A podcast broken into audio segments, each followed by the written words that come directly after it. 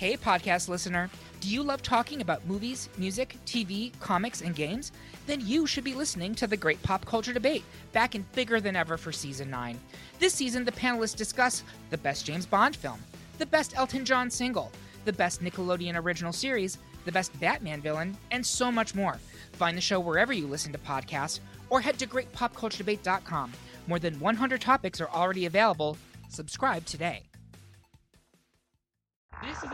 The emergency podcast system. It is a true emergency. Quick, run. We love aliens.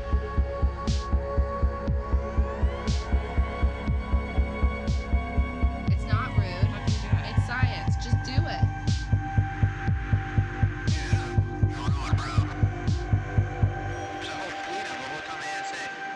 Welcome to Mystery Team Inc.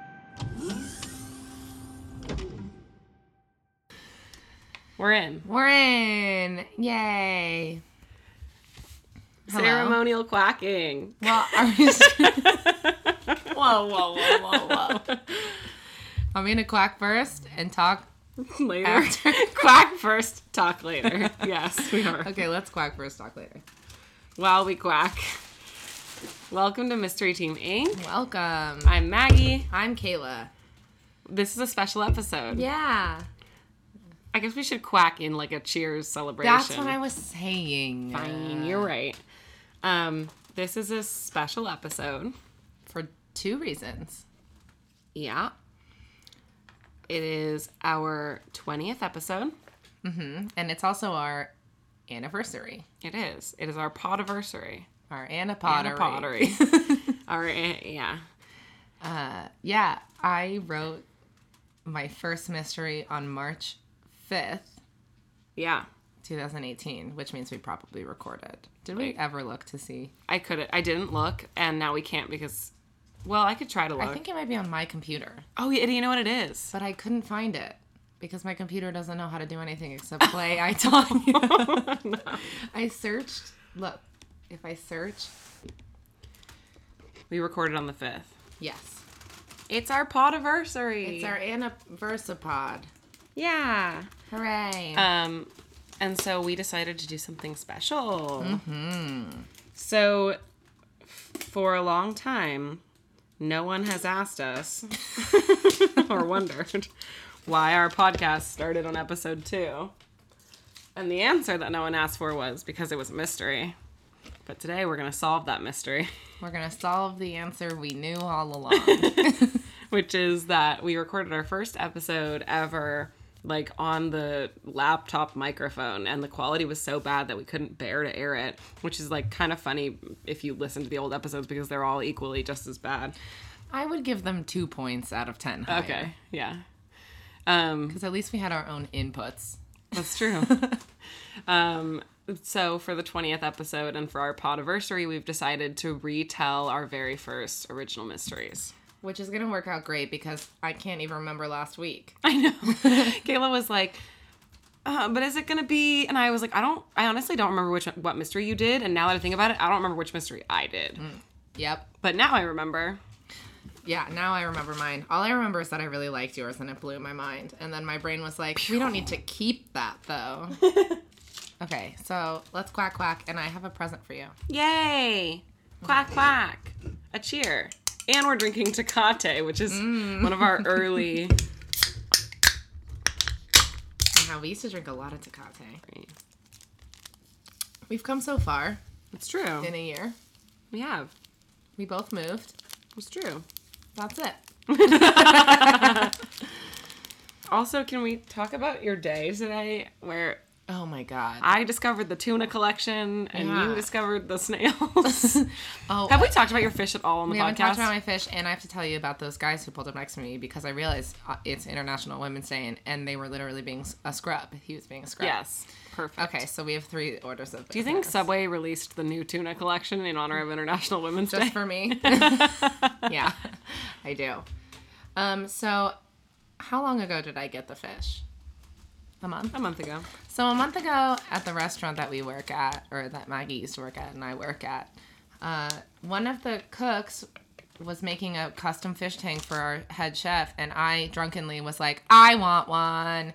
And then somehow followed through on that. And now I have a fish tank. Right. The fish tank came with two neon tetras, which Maggie and I named Declan and Trip. well, Declan had a peanut allergy and Trip had ADHD. Yeah. Declan um, played the. Did he play the clarinet? Declan played the clarinet and Trip played Soccer. soccer. Trip promptly died. Yeah. Like within two days. He passed away. He died. Declan is thriving. And then a few days ago, I think it was a murder. it might have been. It's a mystery. It's a big mystery. I think it might have been shock. De- Declan is like way hardier than Trip. So a few days ago, I looked in the tank, and lo and behold, there were two very small snails. Freshwater snails. And I texted the guy who made it, and I was like, "Mark, did you hide snails in my fish tank?" And he was like, "Yep." and I was like, "Great." So now I have two snails, Which are named. which are named Brianna. Yeah. Both of my snails are named Brianna, and then my fish is named Declan. And then the other day, yesterday, today, when did I text you? Today, you texted me. Today I looked in on Just Brianna in like all and, capitals. on Brianna and Brianna and Declan just to see what, what was going on, and all of a sudden, out of nowhere, there were seven snails. You just texted me in all caps. There are seven snails, and I was like, no. And you were like, yes. There are seven snails. They multiplied so quickly that I think that in the next month I'll probably have 30 snails and Declan will be murdered. Okay. Those snails are named Brianna, Brianna, Brianna, Brianna, Brianna, Brianna, and Phoebo. so that's the story of my snails. Uh, I wish them the best. I love them like they're You're acting like they're leaving. Have a good summer. Hags. Hags. Never change. Great. I'm glad that we. Yeah, I just wanted everyone to know. Mm-hmm. What's that present? you want your present? Okay, so I have to preface this with the fact that the 20th anniversary is the China anniversary. Oh no! This is such a good prank. and I wanted to do this for our 10th because it's aluminum and then I forgot. yeah, I remember. We were, I was talking about making like a foil. You UFO. said ghost, or I said ghost, and you said UFO. Yeah. So it's not technically China. But there's that. Also, the first anniversary is paper, and I tried to make you a It's a UFO. map of China. No, that would have been funny. oh my god! Did you pay, did you go to Color Me Mine? No, I just have like 40 Sharpies. Oh my god, this is amazing. Oh, and in the bottom it says MTI episode 20. Yeah. This is so cute. It's a tea light holder. yeah, it's for a candle. You did such a good job. I'm gonna post a picture And on I'm the not Instagram. artistically inclined, but I no, but it looks good. don't touch the bottom though; it'll rub off. Uh, this is like when you made the number one dad mug. we talked about that on a previous episode. Yeah, there were no number one dad mugs, so we got one that just said dad and wrote number one on it with a sharpie. It definitely. This is came such a good gift. Thank you. It's Yeah. almost China. Yeah, I mean, it's made of a something. For sure. That's such a good present. You did such a good job. I I'm so excited to put a tea light in it. Hmm. Tea. So now we're just gonna have a collection of like ten. of mystery anniversaries. Yeah, I love that idea. we can do it every five even. We could do it every one and just look up all of the anniversaries and Twenty just every. anniversary. Let's look at that Go ahead. with a brass or nickel. Perfect. You're getting a trombone. Should we do some mysteries? Yeah. Mm, happy anniversary, babe. Happy anniversary, mystery team. All right. So, the mystery that I did for the very first mystery. Oh, am I going first? I just like decided. Yeah, you can go first. Do you want to go first? I don't give a fuck. Okay, I'll go first. Okay. So, the very first mystery I ever did. I'm so excited, by the way, because all I remember is that I love this. don't and remember it's what it is? complicated. No, I remember what it is, but I don't remember the details. Okay. Is the mystery of room 1046. Kansas City. I'm there. What year? I didn't even like put what year. It's like the 50s or something. 1935. Great. Good job, Kayla. Mm-hmm. You remembered. I'm gonna start this over. Great. Kansas City. I'm there. 1935. Around 1:20 p.m. on January 2nd, a man checks into the hotel president. That can't be right. It, is it pronounced like president? Presidente. This is Kansas, so it's like why? I think it might just be hotel. the hotel president at 14th and Baltimore. Hold on, I just really quickly have to check in with the hotel president. He checked into the hotel president at 14th and Baltimore. that can't be right. It has to Did be. you go through and like re-look at the research? Mm-hmm. Yeah, Okay. but I didn't notice that before. I also reorganized my story. Me too. I was really bad at writing when we started. Me too. Yikes. We but look how car how look how car we. Fuck of the buck up. Look how car we from. New sign offs. um, okay, the hotel has like a courtyard, so there are interior rooms and exterior rooms, and, And if you get an interior room, your mom goes and yells at the concierge. yes, exactly. hey, Susan. um, No, Susan always made sure we had oceanfront views. Yeah, I believe She was it. very picky but also, this that. is Kansas, so it's like street side. So I think it's actually more desirable to have a. You want yeah. interior, so you don't have to look at Kansas City. Yeah. Um, the man asked for an interior room, and he asked for one that was several floors up, which was already like we're off to a weird start. He signed the register as Roland T. Owen, signed his home address as Los Angeles, and paid for one day. That reminds me of the people that I met in college who would be like, "Oh, I'm from LA too," and I would go, "From where?" And they would go, "Orange County." Orange County, and yeah. I would go, So, um, yeah, t- the times were so different. He just signed the register. "You could just gave them like, money. I'm from California, yeah, my hometown, California. my hometown, West Coast." This is like it reminds me of DB Cooper, like walking up to the airline counter and just like buying a ticket for twenty five But dollars. less hot. Mm-hmm. Roland T. Owen. Um, Roland had a cauliflower ear. We talked about this last time. So uh, people who knew like who met him in this time, recognized that he must have been like a boxer or a professional wrestler. He had dark brown hair and a large horizontal scar on the side of his scalp that ri- went above his ear. People placed his age as anywhere from 25 to 35. The clerk gave him the key to room 1046 and sent the bellboy up with him to show him his room. Also, I, it just occurred to me is bellboy like the proper term for that anymore? Is that like offensive? I think it's Bellman. That doesn't think sound they right. graduated. Went through Bellboy. puberty. PC term. the term porter is used in the United Kingdom. Porter sounds right. Bellboy or bellhop is American English. No, they're just called bellhops now. Bellhop. Um, the bellhop's name was Randolph Propst. In the elevator, in the elevator, Roland Owen complained that he'd been at the Mule Muehlebach Hotel the night before, but they'd charged him the outrageous price of five dollars for his room. You poor soul. With inflation, five dollars in 1935 is had the buying power of a little over eighty dollars in 2012 money. okay, so relax. Still So- relax. The room service, or the what would you call it? What's the politically correct term for maid? Cleaning person. The Yeah. cleaning person. House. Because I copied it's this from an article from 2012, and it's like maid is such a. I'm not into it. I think it's housekeeping. housekeeping comes. Her name was Mary Soptic.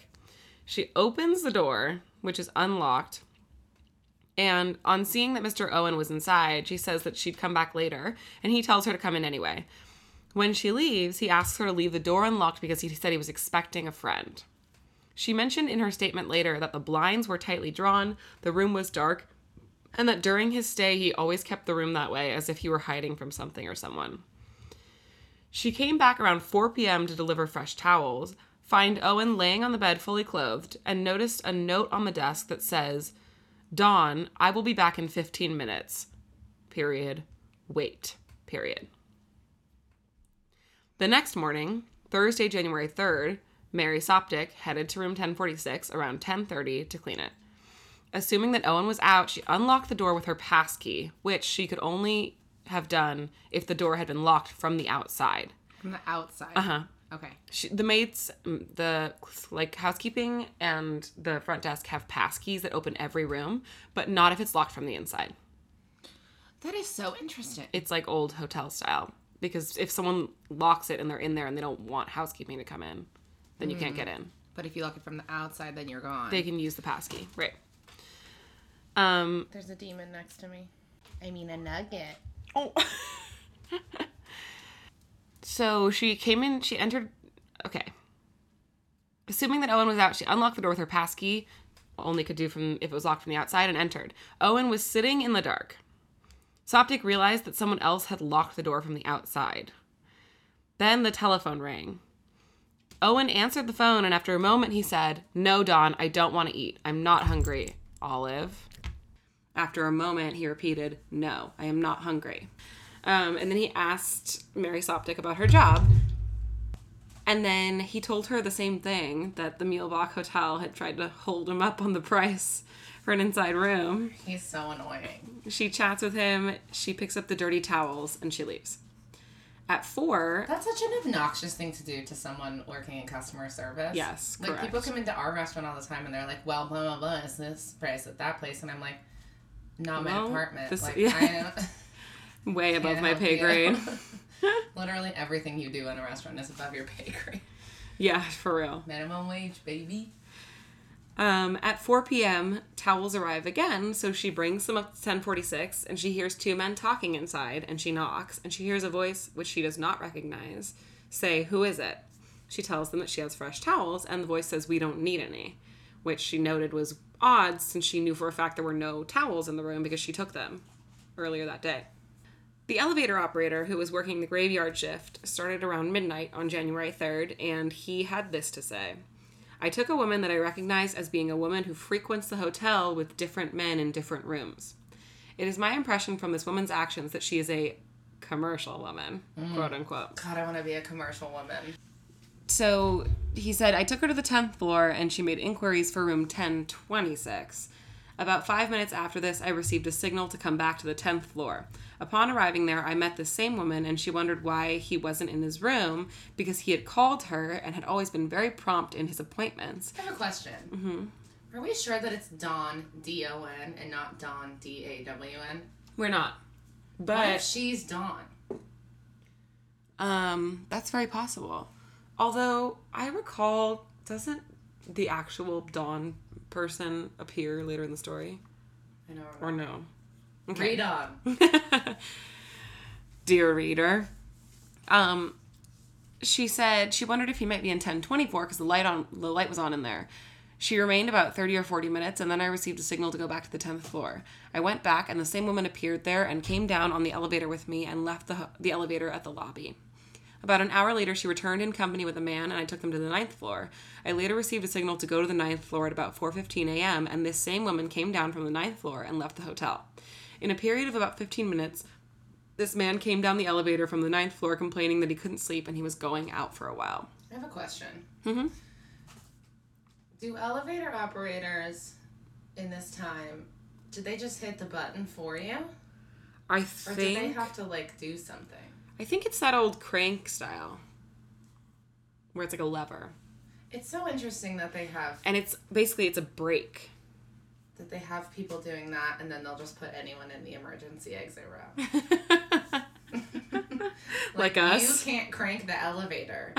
But in the case of an emergency, like you can open that door and save all of our asses. Right. And you and I are like, yup, We'll sit there. I like leg room. Um, my favorite was when we were on a plane to Louisiana and we got seated in the exit row and she was like, Can you perform your duties? And you were like, She's really overestimating my desire to be alive. like, Never I will not fight for this. I will not fight to get this door burn. open. I will let us burn. And I'll be like, you all wanted it. Do you remember on the way back from Louisiana when the exit door, the handle had like clearly been pulled before? it was like half open. Um, Air travel. so yeah. Listen, if you can't sit in the exit row, you can't date DB Cooper. I Um, don't think that's true. Oh, am I supposed to pull the door for him? I'm saying if you you got to be able to go on the heist with him. That's my dream. I know. You're welcome. Aw, so around 11 p.m. that same night that the elevator operator encountered the commercial woman going up and down the elevator on, and hanging out on the 10th floor. Yeah. Um, Robert Lane was driving down 13th Street when he saw a man running west down the street in trousers and undershirt and shoes. It was January and also 1935, so cold, and also, why wasn't he wearing a shirt? So Robert Lane slowed down and he yelled at the man who came up to the car, and then the man says, Sorry, I thought you were a taxi. Will you take me to where I can get a cab? So Robert Lane agrees.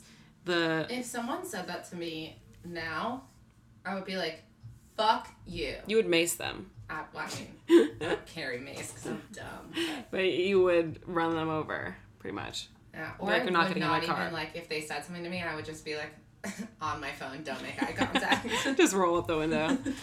Um, so he said, "Yeah, I'll take you." And the guy got in the car and he said, "I'll kill that." And then here, the Times printed a long dash to indicate a deleted expletive. Tomorrow, Broad. I'll kill that broad tomorrow. Um, Robert I'll Lane. kill that. No, they were allowed to say broad. Are you kidding? They could say they could say worse words than that about women. But I'll kill that nincompoop. yeah. um, Robert Lane noticed that the man had a deep scratch on his arm and was also cupping his hands, which he noted seemed like he was possibly trying to cup pooling blood from a deeper wound. Gross. Um, this they pull up to the intersection and the man sees a taxi, but there's no one in it. So he jumps out of the car, he runs up to the driver's side of the taxi, and he starts honking the horn. This is my favorite part. And of the cabbie comes running out of the restaurant that he was eating at. So Lane sees that the man got a taxi and he drives away. I really do imagine like Edward Hopper, like the Yeah. that diner. On Friday, January 4th, so the next day, Della Ferguson, the telephone operator, took over the board. She noticed that the phone for 1046 was off the hook. So at 7:10 a.m., the phone was still off the hook and no one was using it, so she requested that bell service send a bellhop up to the room to tell the occupant to hang up the fucking phone. When nincompoop. dash, dash, dash. when the bellhop got there, the door was locked. He used his passkey to let himself in, again indicating that the door had been locked from the outside. He noted that Owen was lying on the bed naked, surrounded by what appeared to be dark shadows in the bedclothes, and he was apparently drunk.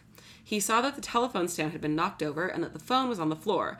The bellhop straightened the stand and put the phone on it, hung it up, and went and told his boss that Owen was drunk. Was he conscious? Yes. He just seemed to be drunk. Around 10:30 that morning, another operator reported that the phone for 1046 was again off the hook. God, this guy's so sloppy. At around he's like dying. He's like a messy little drunk girl. Around Where's 11 my o'clock. You guys, where's my phone? he drops it on his face while he's trying to like Instagram. Where's Don? Don! Done. Don! Give me more tequila. No. Give me Oh. my phone. Don, where's my phone? I'm not hungry, Don. Somebody text Kyle. You're not seeing Kyle. no! I want to see Kyle. Fine, I'm not texting Kyle. Who are you texting? No one. Is it Kyle? no. no. Don, uh. Oh, never- Kyle isn't responding. Uh, around 10:30 that morning, another operator reported the phone was again off the hook. Around 11 o'clock, Randolph Propst, which was the bellhop that had originally showed Owen up to his room, headed back up to the room, noting that the "Don't Disturb" sign was on the door. After knocking loudly three times with no response, he unlocked the door with his passkey and entered. Quote. When I entered the room, this man was within two feet of the door, on his knees and elbows, holding his head in his hands. Where's Kyle? Don. I noticed that I noticed blood on his head. I then turned the light on, placed the telephone receiver on the hook. I looked around.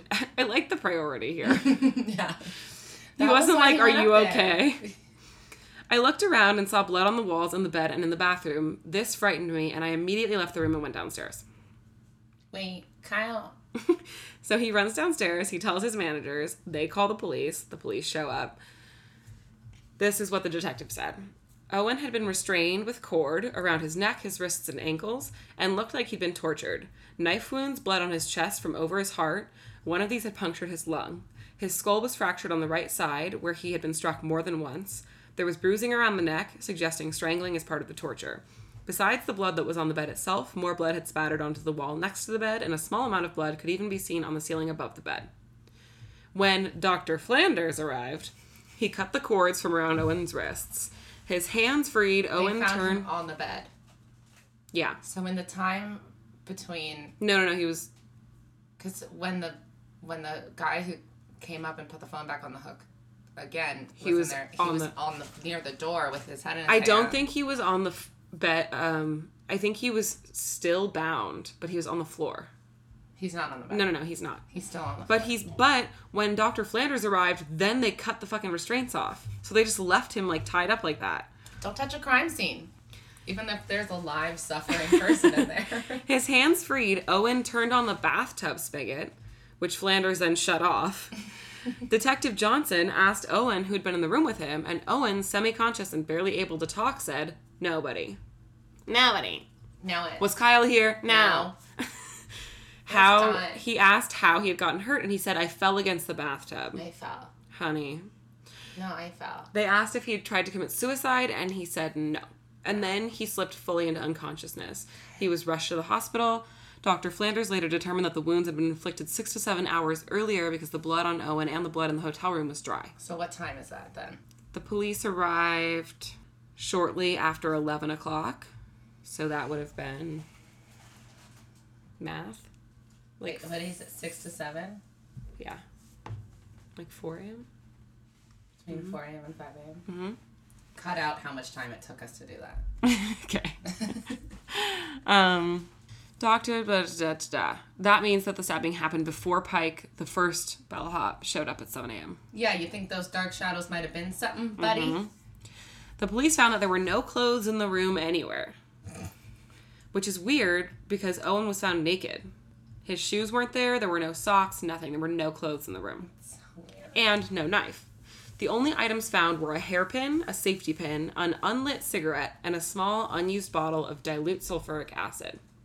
There were also two water glasses. One remained on the shelf above the sink, and the other lay in the sink, missing a jagged piece. The glass top of the telephone stand yielded four small fingerprints, possibly from a woman. How do they know? They're small. right, exactly. Had to include this. The Kansas City Journal Post quoted Detective Johnson. Sorry, say that one one more time. The Kansas City Journal Post. You need one of those. Yeah. quoted Detective Johnson as saying, There is no doubt that someone else is mixed up in this. Grade A detective police work. I also really like journal posts because in my head, what happened was there were two people in Mm-hmm. Kansas City who were like, "We're gonna open a newspaper," Let's call it the journal. and someone was like, "I'm gonna call it the journal," and he was like, "I'm gonna call it the Post," and then they fell out, and then one guy was like, "I'm gonna call it the Journal Post." Oh, you don't think it was a story of coming together? No, I think he took both names. I thought you were The to say it was "Well, a now I can't." collaboration. nope. Roland Owen slipped into a coma before they got him to the hospital. He died a little after midnight that night, Saturday, January 5th. So, they got in contact with the LAPD and the FBI, and of course, no one has anyone registered as Roland T. Owen. It's a fake name. no. On Sunday, people viewed the body at a funeral home. One of the viewers was Robert Lane. Lane identified the victim as the man who had stopped him on 13th Street. He saw the deep scratch on the arm that he had noted Thursday night. He was sure that this was the man who had waved him down under such unusual conditions. The police dismiss his ID because they say there's no way that Roland could have gotten in or out of the hotel without anyone seeing him. But we know that What do they're you mean? they just were like, someone would have seen him. It's crack police work. But So stupid. we also know that someone identified the man who left with the commercial woman, which could have easily been him mm-hmm. or Don. And there was a hairpin in there and woman fingerprints. Right. Lady Prince, which is what we're calling our zine. It's Lady L A D I E Prince with a Z. Prince with a Z. So the detectives are taking statements, and they keep hearing the whole the whole hotel Muehlebach charge me out the ass thing. so they contact the hotel, and of course, no one named Roland T. Owen had registered at the Muehlebach. But on the night in question, a man who looked like the picture had stayed there, insisting on an interior room. And he had also given Los Angeles as his home address. As his address. yes, as his home address. They were like, okay, and what's the street number? And he's like, Los Angeles. Yes. Because I think you just like signed a guest book back in the day. And they were like home address, and you're like Los Angeles. His name in the Mm-hmm. Coast. register, right? His name in the register, West Side. His name in the register at the Hotel Muehlebach was Eugene K. Scott. So they called the LAPD, and then they're like, of course, there's no record of Eugene K. Scott either, because that's also a fake name. So on Sunday, March 3rd, the Journal Post, uh, otherwise known as the Dandelion Journal, uh, published an announcement that Roland Owen slash Eugene Scott would be buried the next day in the Potter's Field. But the burial did not take place as announced. The funeral home received an anonymous phone call. The caller asked that the body not be buried immediately and promised that he or she would soon send funds to cover the cost of a funeral. On Saturday, March 23rd, they received a special delivery envelope containing cash wrapped in a newspaper. It was enough to pay for the funeral and the burial, and the sender remained unidentified. Around the time of the funeral, there was another puzzling phone call, this time to a local paper. I can only assume it was the Kansas City Journal Post. I don't think there's another local paper. That's the only one. A woman, what about the Post Journal? Uh, A woman who refused to identify herself called to chastise an editor for reporting that Owen was to be buried in a pauper's grave. It's not exactly clear when this call occurred, but the paper had apparently not covered the subsequent burial at the Memorial Park Cemetery. She said, "You have a story. You have a story, and you, wait, it's Kansas City. So what? Is it like a Southern accent? It's like it would have to be a mix of transatlantic and midwestern. You have a story in your paper that is wrong. Roland Owen will not be buried in a pauper's grave. Arrangements have been made for his funeral. The woman Sounds announced. like a rich southern lady, but I liked it. Thank you. Well, where did she come from originally? She's not from. Kansas City Post Journal. when the editor pushed back and asked what had happened to Owen in the hotel room, the woman answered, "He got into a jam." Also, that's some. Sexy. Finally, someone decided to do some fucking police work around here, Yeah. and it's the editor of the And Journal all Post. he did was say, "What, what happened to that guy? You Because know? they never brought the. They never brought anyone in for questioning. no. So the flowers that arrived were secured from the Rock Flower Company. we, I think we said this last time. It's like at the time, did they just like point at things when they named them? Like I don't know, rocks Also, and wouldn't flowers. you pick something a little not exactly the opposite of a flower? um, they had been secured from the Rock Flower Company, also anonymously. Journal Post and the rock flower. With the five dollar payment for the flowers was a card to be played. How much were the rocks? I don't know, but I'd like to point out that isn't five dollars what they tried to charge Ro- Mm-hmm. Roland for the hotel room. That's such a fucking. That's too much for flowers. I know, but that's such a dig. yeah. He's complaining about the hotel room being five dollars for in his last breaths, and she's like sends him a five dollar bouquet, and she's like, "Sorry about the jam." Heard you got yourself in a jam. Yeah. Um, along with the five dollar payment for the flowers was a card to be placed with the flowers on the grave, and it read "Love forever, Louise," which is an anagram of Dawn. um, We solved it. what it was. They had his funeral, and only law enforcement showed up. No. So, in mid May, the American Weekly magazine Nope.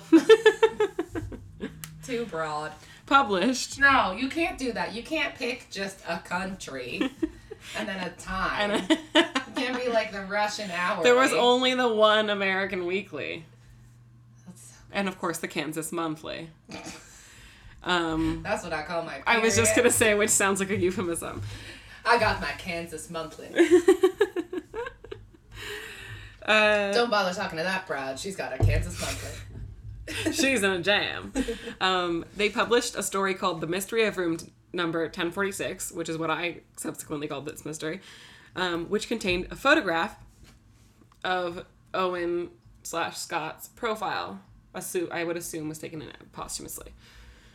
In the fall of 1936, a year and a half later, a woman thought she recognized Owen's picture when she came across the American Weekly article because it apparently took a year for her to get it wherever she was in Alabama. Oh, Wells Fargo wagon Um, and she said it looked like the son of a friend of hers whom the family had not seen since he left Birmingham, Alabama in April of 1934.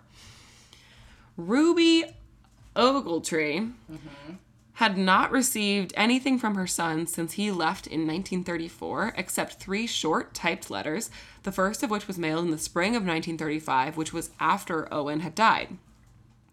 This was weird because so this, she's received three letters since, since he died, and that's the only thing she's ever heard from him. When did he leave? 1934. Okay. She thought this was weird because, as far as she was aware, her son didn't know how to type. Several months after the final letter arrived, which stated that he was sailing to Europe, Sure. a man calling himself Jordan phoned the family. Last name Jordan or first name Jordan? We don't know. Because I don't think anyone back then had a first name Jordan. Sure, they did. Really? Apparently. It's very 90s boy band. or am I so called like? Jordan provided an update on her son um, and said that his life had been saved by her son and that he had married a woman in Cairo. And then he taught me how to type. Yeah, exactly. um, when her friend showed her the magazine article, she knew that it was her son. Owen's real name was Artemus Ogletree. God, it's such a good fucking name. His mother gave his age as 17. Oh. She also explained that the scar on the, on his scalp above his ear was the result of a childhood accident where he was burned by some hot grease. One promising lead surfaced in 1937 when a man who went by the alias Joseph Ogden was arrested for the murder of his roommate. One of Ogden's other known aliases was Donald Kelso, and his appearance was similar to the description of the Donald Kelso who had stayed at the St. Regis with Ogletree, but the connection was never pursued. Why? Renew- Why? because for the same reason that no poli- police work was done and they published in the journal post just the quote someone else was mixed up in this I'm so tired. renewed interest in roland t owen surfaced in 2003 when someone got in touch with the kansas city public library uh, contacted a librarian named john horner by phone the caller didn't identify himself but he did say that they phoned from outside missouri and that someone had recently passed away while he was scouring the belongings of the recently deceased person, he discovered a box full of old newspaper clippings. All of these clippings were about the murder of Roland T. Owen. Also in the box was something that the newspaper reports had mentioned. The caller refused to say what the something was. Why? I don't know. I don't understand what the deal is with people not just saying everything they have to say. Death, bed, confess. Death, death, Or confess. just if you're about to say something to the library anyway, Yeah. just tell them. I want to know what happened. That's it. Yeah. That's the end. I'm just so always. I'm always so mad. This is what I'm struggling with, though, and I've always struggled with since the first time I did this mystery. The timeline. We should draw it out. We should draw it out. You're Why right. have we not done that yet? I don't know. Let's take a break and do it. Yeah. Solve this puppy once and for all. We'll be right back.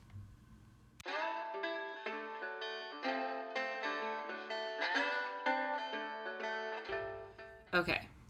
So, looking at the timeline, the man and the woman left the hotel, rang the elevator at the ninth floor, right?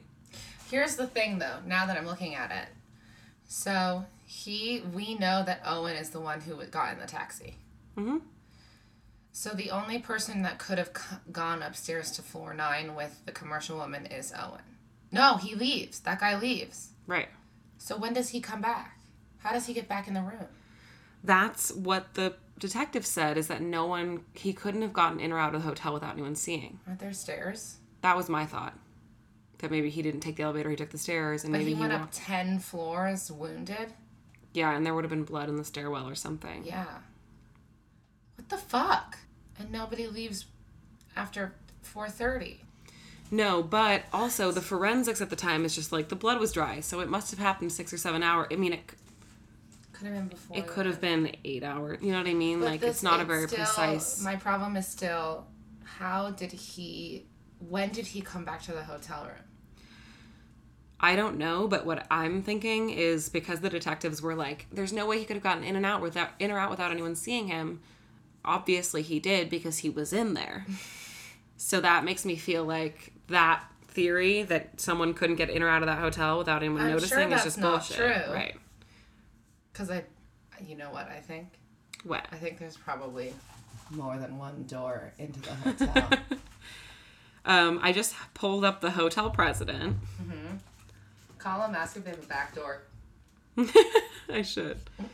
I wanted to see if they had like stairs or something. I mean, obviously they did because it. Well, it- they have to have stairs. right. So he goes in a side door and goes, Goes up, up the, the stairs, stairs. right. It's not that hard. We've snuck into hotels before. But my thought too, but this is what's weird. Yeah, and I guess they pick, got picked up on the ninth floor, but they could have gone up the stairs to the tenth, right? Were the detectives functioning under the assumption that the stairs were just closed that day? I don't know. That's. I mean, don't it's so interesting that they didn't even. She think only went that. to the ninth floor. How could she be connected with something on the floor above? Oh, I'm so mad. So I mean, but I just want to know what happened. Like I, I- think it's obvious to us that either she killed him or they killed him together or Don killed him, and she was definitely in the I think room. it was a sexy thing. You think it was a sexy thing gone wrong? Mm-hmm. Do you think it was like a hit though? Um, Do you think they set him up because they kept? I mean, because someone was like lo- keeping him under lock and key.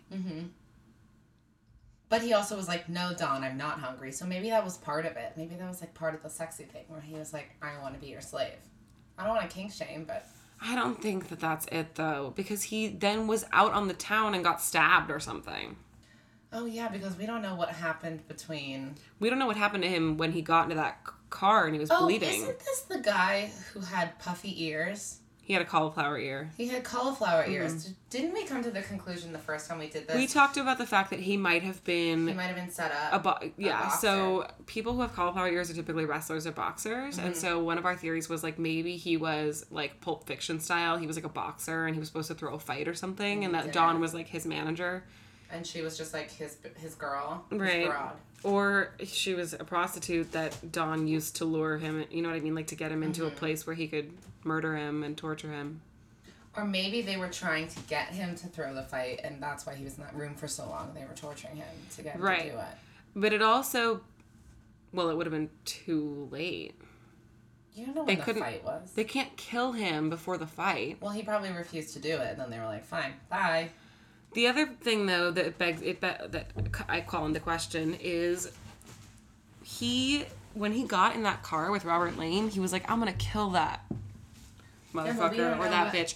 But what right, what I'm saying is, someone wounded him, and he was like mad about it. He wasn't like fearing for his life. He was like pissed. Hmm. He was like, "I'm gonna kill that guy." And he didn't die from, like, he died because he slipped into a coma after the wounds. Like, because I he was think- beaten so I don't think they were trying to kill him. I think they were torturing him. right, and because they And hit it him over must the have head. been someone he knew. Right. But why was he staying in a room where someone would keep locking him in?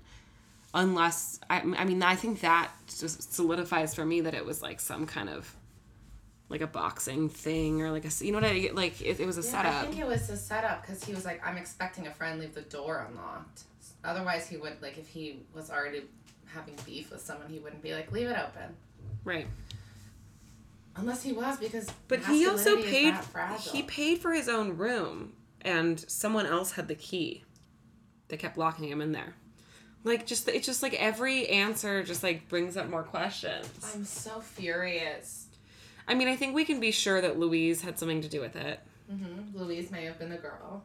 And we know that Dawn existed. Mm-hmm. For sure. Donald. Yeah. Well, Dawn is an alias, but yeah. The good news is this hotel still stands. Do you think if So, are we going to Kansas City to stay in room 1046? Oh. Can we request the room? I'm gonna Google it right now. What's our rate? He didn't even die in that room, so it's not haunted. No, yeah. I'm going to I'm going to book us a room and Don't. let's look at the price. It's owned by Hilton now. Of course it is. Um, let's set dates. When do you want to go do a mystery? May. May. May. May in Missouri, I've heard is lovely. Oh yeah, it's like two hundred bucks. A night? Yeah, we're only going for one night. We're gonna fly to Kansas City. Okay, we'll go in June. Or we could go to stay there for one night and then go stay in a cheaper place after. Yeah, I just want to go into room ten forty six. I want to see where the fucking stairs are. Yeah. We gotta get some lobs. Should we go do a I think we should go investigate this mystery. that's a great idea. I think that'd be so fun. Mystery team goes on the road We go on the road for one weekend. just to Kansas City, Missouri, yeah. just to see. Just to see. I am curious to see what the stairs are like. I want to walk that hallway. I want to walk that. And I want to see, because you know how he had like an interior room? Mm-hmm. Yeah, I just want to see everything. I want to see the setup. Mm-hmm. We've already done more police work than, Than the police, police on this case. Um, if we have any listeners who live in Kansas City, Missouri, Yeah, and go wanna- like FaceTime us and go to the hotel. Go. Oh, yes. And then we don't have to go, but I'm We still have- more than happy to go. But like, if you can just go That would save us a lot of time. lie and say you're meeting someone. Say you have a friend that's coming to meet Your you. friend Louise. Yeah. Oh my god. Now I really want. I also just want to go to Kansas City. I think we would tear it up there. I think we have to go, right? Yeah. I want to know. All right, I'm sold. Great. All right, that is the mystery of room 1046. I want to. I want to slam my head into a wall. We'll be back. I'll be back.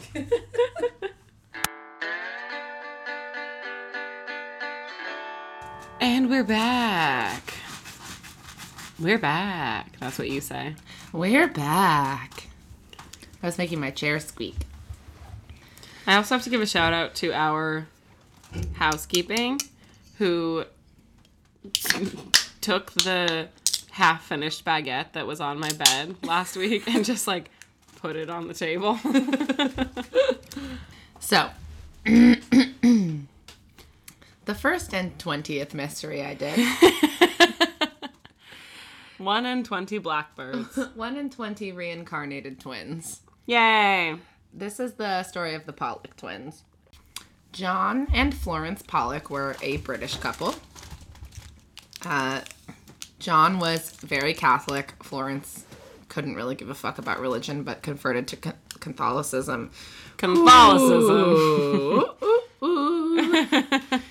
John was uh, very Catholic, but Florence couldn't really give a fuck about religion, but she converted to Catholicism when they got married. And John was also obsessed with the idea of reincarnation, and he admits to having prayed for proof so that he could like prove himself right and the priest wrong because he's petty and a man. That's Catholicism for you. There you go. Um, they lived in um, He couldn't pray that they would like stop touching children. No, he was just like reincarnate someone. uh, so in 1946, they had a daughter named Joanna. She was their third child and their first daughter. There is no mention of their first two children. They just don't matter. we can assume we can assume they were kind of lame. Yeah. Uh, then in 1951, the family moved to Hexham, England. There was no mention of where they lived originally. Um, and in the same year, they had a daughter named Jacqueline. The parents ran a grocery and milk delivery business, and they were super busy with it. So the girls were mostly raised by their maternal grandmother. Um, Joanna and Jacqueline were absolutely inseparable. Joanna kind of took on the like mothering position, and Jacqueline was like the little baby, and they both really liked it. Joanna was a fan of playing dress up. That's weird. Well, here's what I wrote. I make. wrote Joanna mothered Jacqueline, who loved it, and I was like, "Hey, Kayla, a year ago, that's bad writing, but I didn't fix it." and they just- both really liked it. they both really liked that. Um, Joanna would dress up in costumes and do little plays for the family. Um, Joanna was known to be generous and sharing, and they both were weirdly into combing people's hair. Sure. I would like to point out that Joanna was described as like she liked to dress up in costumes and was generous and sharing. And then here's what we know about Jacqueline. When she was three, she fell into a bucket.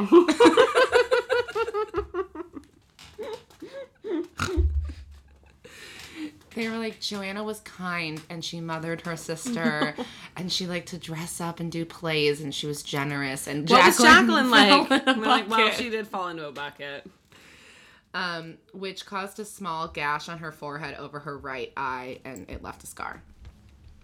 And she also had a little birthmark on the left side of her waist. Now, on May 9th, 1957, Joanna is 11, Jacqueline is 6, three years after the bucket incident. Can we tell everything in the rest of the story in relation to the bucket incident? Yes, That was 1954, the bucket 1954 incident? was the bucket incident. Okay. Uh, they were walking to church with a friend, and a local woman who was in despair at being forcibly separated from her own children decided to commit suicide by taking what she thought were lethal doses of aspirin and phe- phenobarbital. Uh, witnesses saw her driving erratically and bearing down on the three girls who couldn't escape from the path of the car because they were like backed up against a wall. They got hit by the car. The impact, quote, tossed them into the air like cricket balls, and Joanna and Jacqueline were killed instantly. So, in the aftermath of their death, Florence. I'm sorry, John McPrayerson. it sounds like if the kids weren't going to fucking church, they'd still be alive. Yeah, absolutely. Just throwing that out there. So Florence was like, I don't want to think about it. It's too painful. Let's just move on. And John was like, No, let's wallow in this forever. Right. On the day of accident, he That's says, what the Catholics do for sure. Yes. They're still all hung up on fucking Jesus. Move on. Move on. He died for your sins. So what? That was 2,000 years ago. it's 2019, not 1008. Move on, ladies. Get over it. If he died for your sins and he came back after three days and then went away again, he's not coming back. Get over Get it. over Move it. on. If he wore sandals and gave people bread, move, Move on. on. If he said he's coming back to take the righteous to heaven, he's not coming back. He's not busy in the studio and he's not going to be resurrected. he's not busy in the studio. He's He lives with his dad. Into you. He moved back In in with with his his dad. He faked his death to move back in with his dad. Move on. Anyway, so on the day of the accident, John says he experienced a vision of his daughters in heaven. And then he sensed the presence of their spirits in a top room of the house, which I can only assume is the attic. Sure. So we'll say attic. And he took to spending time there in order to, quote, be close to them. Okay. Yeah. This is like you and volleyball. Why is Kayla in the garage again? The She's spending time with the football. Um, he later said that he felt like the girls' deaths had been punishment from God for having prayed for proof of reincarnation. It was. But- it clearly was. He felt that his prayer would be answered because he knew that they were going to be reborn into the family. And Florence was like, This is the stupidest thing I've ever heard. And their disagreement about whether or not their daugh- daughters were going to be reincarnated almost ended their marriage. Like, that's how much he cared about it. But their relationship survived. Florence got pregnant again, and John was like, um, FYI, Joanna and Jacqueline are going to be reincarnated as twins. And Florence was like, shut the fuck up about it. Yeah. They went to the doctor. Her doctor was like, it's one heartbeat, it's a single birth, there's no history of twins in the family. Shut up. And then on October 4th, 1958, which is mm, seven years after, the, bucket, incident. No, it was uh, 54. You're right. so what? Four years after Yes. the bucket incident. Yeah. So on October fourth, nineteen fifty-eight, four years after the bucket incident, Florence gave birth to bum bum bum bum twin Twins. girls. They named them Jillian and Jennifer. Hmm. But surprisingly, instead of doing a double J, they did a G and a J, which is so annoying. Wow, it's worse. it's worse. Uh, and when the twins were nine months old, they moved from Hexham. I bet Goanne and Gatlin liked that. Uh, when the twins were nine months old, they moved from Hexham to Whitley Bay. And this That was four years and nine months after the bucket incident. four years and nine months after the bucket incident. This is where the weird shit starts. So Jennifer was born with a white line on her forehead in the same spot as Jacqueline's bucket scar. The boy who lived. I'm about to sneeze. Did it glow when when Voldy was near? Um, she also had a supposedly identical birthmark on her left waist, the left side of her waist. Which there's video of them. I don't know why I wrote that. Uh, there's video of them, and she does have a birthmark on her on her left waist. um, and then uh, at one point, Florence, the mom, got out two dolls that belonged to um, Joanna and Jacqueline and gave them to Jillian and Jennifer. And Jillian took Joanna's. Jennifer took Jacqueline's, and they were like, um, that one's Mary and that one's Susan, which is the exact same names that the dead girls had given them. They didn't have like an Aunt Mary and an Aunt Susan or something. I don't fucking know. I mean, I feel like they would have said something if they did. Here's the thing. That's weird.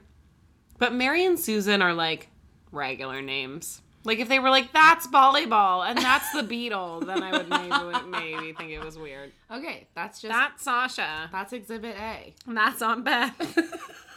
Sasha and Aunt Beth. Okay. Um, Exhibit A. Great. one time, Florence says she came across, and I have to say, Florence like really didn't believe in reincarnation and like didn't really want to have anything to do with this bullshit. But then she was like, "Here's all this weird shit that happened." So one time she came across Jillian cradling Jennifer's head, saying, "The blood's coming out of your eyes. That's where the car hit you." Yeah, that's too much. And John said that when he identified the bodies, Jacqueline's head was like bandaged and cut above her eyes. One time, Jillian pointed to Jennifer's forehead birthmark and said, That's the mark Jennifer got when she fell in a bucket.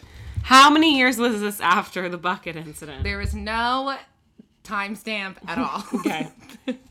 From here on, we're, it's a little murky. Okay, so, but I will say that this all stopped when they were five. Okay. Um, another weird thing Florence used to wear a smock while she was helping with the milk delivery business, and then she like put it away when she stopped working delivering milk after her kids died. Sure. Um, when the twins were like four and a half, John was wearing the smock to do some painting, and Jennifer was like, Why are you wearing mummy's coat? And then she was like annoyed that Jillian didn't recognize it. But the older sister had been at school and had never seen her mother wearing the smock, so the younger sister is the only one who would have known that her mom wore it. Uh, and then when John was like, Hey, how did you know that that was your mom's? She was like, Mommy wore it while she was delivering milk. That sounds like something that she said to them. Also, Jillian mothered Jennifer, and they both really liked it. I just snotted. no, listen, that smock thing I don't buy because I can like I have a dress in my closet that my mom wore when she was pregnant with me, and I know that not because I was like reincarnated or like not because I was the dog my mom owned when she was pregnant with me and then reincarnated as me, but because she fucking told me. She was like, "Oh, I wore this when I was pregnant with you," and then put it in the closet. The whole thing about this is that Florence swore up and down until the day she died. This is the last bullet point, but I guess I'll say it now. she swore up and down that like all of this stuff, she never told them, and she was the one who was like, "I don't believe in reincarnation, and Catholicism is stupid." I know, but how many times have I said something to you and you've been like, "I did. When did I say that?" And I'm like, "Just literally any Listen, time." I don't want to defend this. I don't think it's real. This is just the first mystery I chose. I'm just saying, I take issue. Go ahead. Go ahead. yeah, I take issue with it too. Go ahead. I don't buy any of it. Go ahead. So, the twins were also weirdly attached to their maternal grandmother. as were the daughters. But like, eye roll. Yeah. Me this too. is the problem that I ran into redoing this one, where I was just like, I don't. Now that I've been solving mysteries for a year, I just don't Because the first time it. we heard it, we were like, "That's really weird." Yeah. And now I'm kind of like, now I'm like, eh, yeah, okay. Yeah, And everybody fucking lies. that's true. Um, the twins had phobias related to cars. Their mother said that they were very careful crossing streets and they always held hands.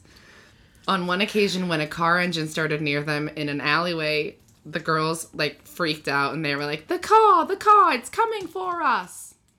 That sounds like the parents projected their fears about crossing the street onto their mm-hmm. kids, and then Yeah. the kids were terrified of crossing the street. Absolutely, it does. It sounds like maybe their previous children were, Were killed murdered by, a car. So maybe they got like overcautious. But if you want to talk about reincarnation, they weren't killed crossing the street, so that doesn't line up for me. fair, That doesn't match up. um, To quote Detective Johnson, there was definitely someone else mixed up in this. to quote Louise, he was in a jam. um, okay, another weird thing. At the time of their deaths, Jacqueline Bucket was still learning how to write, and her teacher was like, she won't stop holding the pencil in her fist, like upright in her fist. Um, and then when Gillian and Jennifer began learning to write at age four, Gillian was like fine at holding a pencil, and Jennifer kept holding it upright in her fist. And she only started holding it properly at age seven, and then even as a young adult, she would still sometimes revert to the fist grip. That also seems like genetic to me somehow. Like maybe they just like gave birth to ch- children who didn't know how to hold pens yeah. and fell in buckets. It just seems to me like the propensity to hold a pen a certain way could be mm-hmm. like nature or nurture, but definitely a result of those before it's a result of reincarnation. I need you to just like suspend your disbelief for five eighths of a page. Disbelief suspended. Great. So, when the twins were four, they took a trip back to Hexham where they were living when the girls died and where they moved when they were nine months. And the girls were like, oh, around that corner is our school and the church we used to go to. But both of the buildings they were pointing to were hidden behind another building, and there's no way they could have been able to see them from where they were. And they were like, oh, Wow. Suspended better. it's suspended. And then uh, they walked by their old church, and across the street from the church was an abbey. And then over the hill from the abbey, not visible, there was a playground, and the girls were like, "Let's go to that playground over there." That's like the most believable thing so far, Yeah. actually. Uh, that's the only yeah. So then these stories made it into the local newspapers, of course, where they caught the attention of a psychologist named Dr. Ian Stevenson, who was for some reason super into the idea of reincarnation in children. Mm-hmm. Um, and as I was reading this this time, I was like molester, Yeah. and he like has books on like you know a lot of examples of like reincarnation in children heavy air quotes but so he used to like visit frequently and he would study them and he said some he okay so Yeah. so he was like well they're identical twins so it doesn't make sense that um Jennifer would have a birthmark that matches her dead sister, and Jillian wouldn't have that birthmark. And I was like, that seems stupid, but let me just double check. So I researched it a little bit, and identical twins can have like mismatched birthmarks. Yeah, of course. So fuck off. Yeah. I wrote in all caps, debunked. so Debunted. So then once they turned five, they stopped basically stopped doing that shit. Um and then so skeptics are basically like, oh, they probably either talked to the girls about their sisters and then were like, look at our weird reincarnated children, or they talked to them about their sisters and like didn't really think about it and then they That's what I'm started having saying. memories or that like relatives talked about the sisters around the twins and the parents didn't know Sure. um Were they raised by their maternal grandmother who was like, "We're gonna finger paint in this smock"? Your mom used to wear this when she delivered milk. i think that they weren't they weren't doing the milk delivery then so like the florence at least was home and then but so i wrote however florence was really not on board with the idea of No, because she said that Florence only wore it when she was at home, and the younger daughter, when she was helping with the milk delivery business they stopped doing that when they moved right? so they wouldn't even have remembered because they moved when they were nine months old Okay. but who the fuck knows? Uh, I wrote, however, Florence was really not on board with the idea of reincarnation, and she was always really weirded out by all the shit that the twins did. And both John and Florence went to their graves swearing they didn't influence the behavior. But I don't buy it. It sounds like a fucking scam. I think I bought it before, and this time I, I think I really do think it is like, yeah, that sort of like subconscious suggestion. Mm-hmm. I don't think they were like trying to. No, and I don't doubt that the girls did all that shit. I just don't think that it was reincarnation. I think it was like, you know, It wouldn't surprise me if like their aunt came over and was like, "Oh, your sister's got hit by a car," and yeah, for sure. That's where she was bleeding. That's how I know all the dirt about my family. Yeah, a drunk aunt Yeah. the key. Oh, Anne used to spill a lot of shit. Yeah. So that was my first mystery. Like, thank God I got better. because We got better at solving mysteries he did. too. It is weird that they like knew where the playground was. It's weird that they knew where all that shit was, and and the cradling of the head and being like, "That's There's where your eye is out of your- bleeding." Yeah, that's creepy. But to me, ultimately, the weirdest thing is that somehow a child managed to fall into a bucket. but the thing about the eyes bleeding also is that John was like, that's really weird because she had a cut not on her eye. No, it was above her eye. Yeah, that doesn't make blood come out of your eye. She said, "What did she say?" The blood's coming Oh, out the of blood's your coming eyes. out of your That's where the blood's coming from. And he was like, she had a cut right above her eye. Okay, John. John was like really looking for some like wish fulfillment. That's what I'm saying. It's some, it's very like it's, it's very like subconscious suggestion. Mm-hmm. yeah. And they even lived in the attic where the girls lived. It's like you put Where them the there. girl, where we put them every night. yeah, for me it's Mary and Susan and like knowing where the shit was in Hexham. Those are the two. I don't even think that Mary and Susan is that weird because I think that like if I had a little sister, she probably would have named her imaginary friend Megan and Samantha would be the hamster. Do you know what I mean? Really, like, I because my sister doesn't have a fucking imaginary football anthropomorphic no, but I projecting. No, but I do think that it's like their the world that they grew up in. Like if you're talking about nature versus nurture, like talking nurture. It's like they were exposed. Those are like names that they were exposed to. even if they, even though they moved. She moved Do you think her dad got a job and she had to move away? Even though her dad got a job and they had to move to space and there's no Marys or Susans there. oh my god, do you Also, think it was Mary the housekeeper? Mary Soptic. Yeah. It's for Olive. No. I don't know. That is a little bit weird. I mean, we don't know, but it's also like I don't buy it at all. No. But the point is, we don't No. know. So stay in your lane. Stay in your 20th episode, first anniversary lane. Congratulations. babies. We did it. We We survived. did it. we only went insane on the alien episodes. I think that might be the only one we went on insane on. Was part two. You know what's gonna fuck me up, Alpha though? Draconians and Gulf Breeze. JFK is gonna fuck me up. No. I can't wait to do that one. Yay, we did it. So that's a little sneak peek into how bad I was at this a year ago. but I'm mad because my second mystery was really good. The ghost ship. Or whenever I did the ghost Yeah, ship. Yeah, that was Ghost Ship and Baby Paul. was that number 2 Mm-hmm. That was a good one. Yeah. Except be. that I solved it. You did 10 solve minutes it. in. Fuck. But you know what? Yeah, but I've taught you not to do that anymore. I learned. you know what we should do for another like special episode later down the line is the episode that we never aired because it was too dark.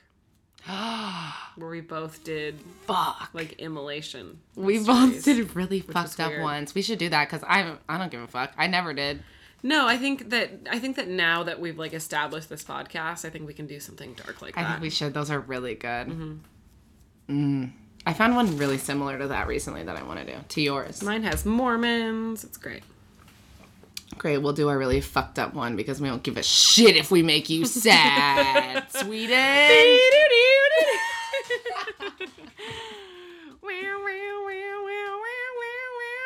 We don't give a fuck if we make you sad, Sweden.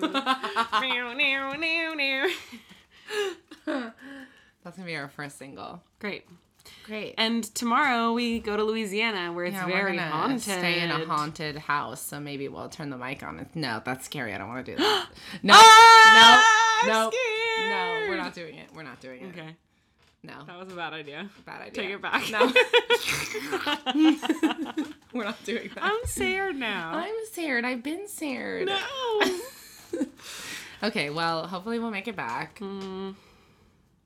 Without having like tables thrown at us or like I don't want to say it. Okay. Stop putting that out in the universe. My brain is getting overactive. Okay. Anyway, the point is, bottom line, we don't know. I'm scared. Stay in your lane. Stay in your scared lane. Where we belong. Goodbye. Goodbye.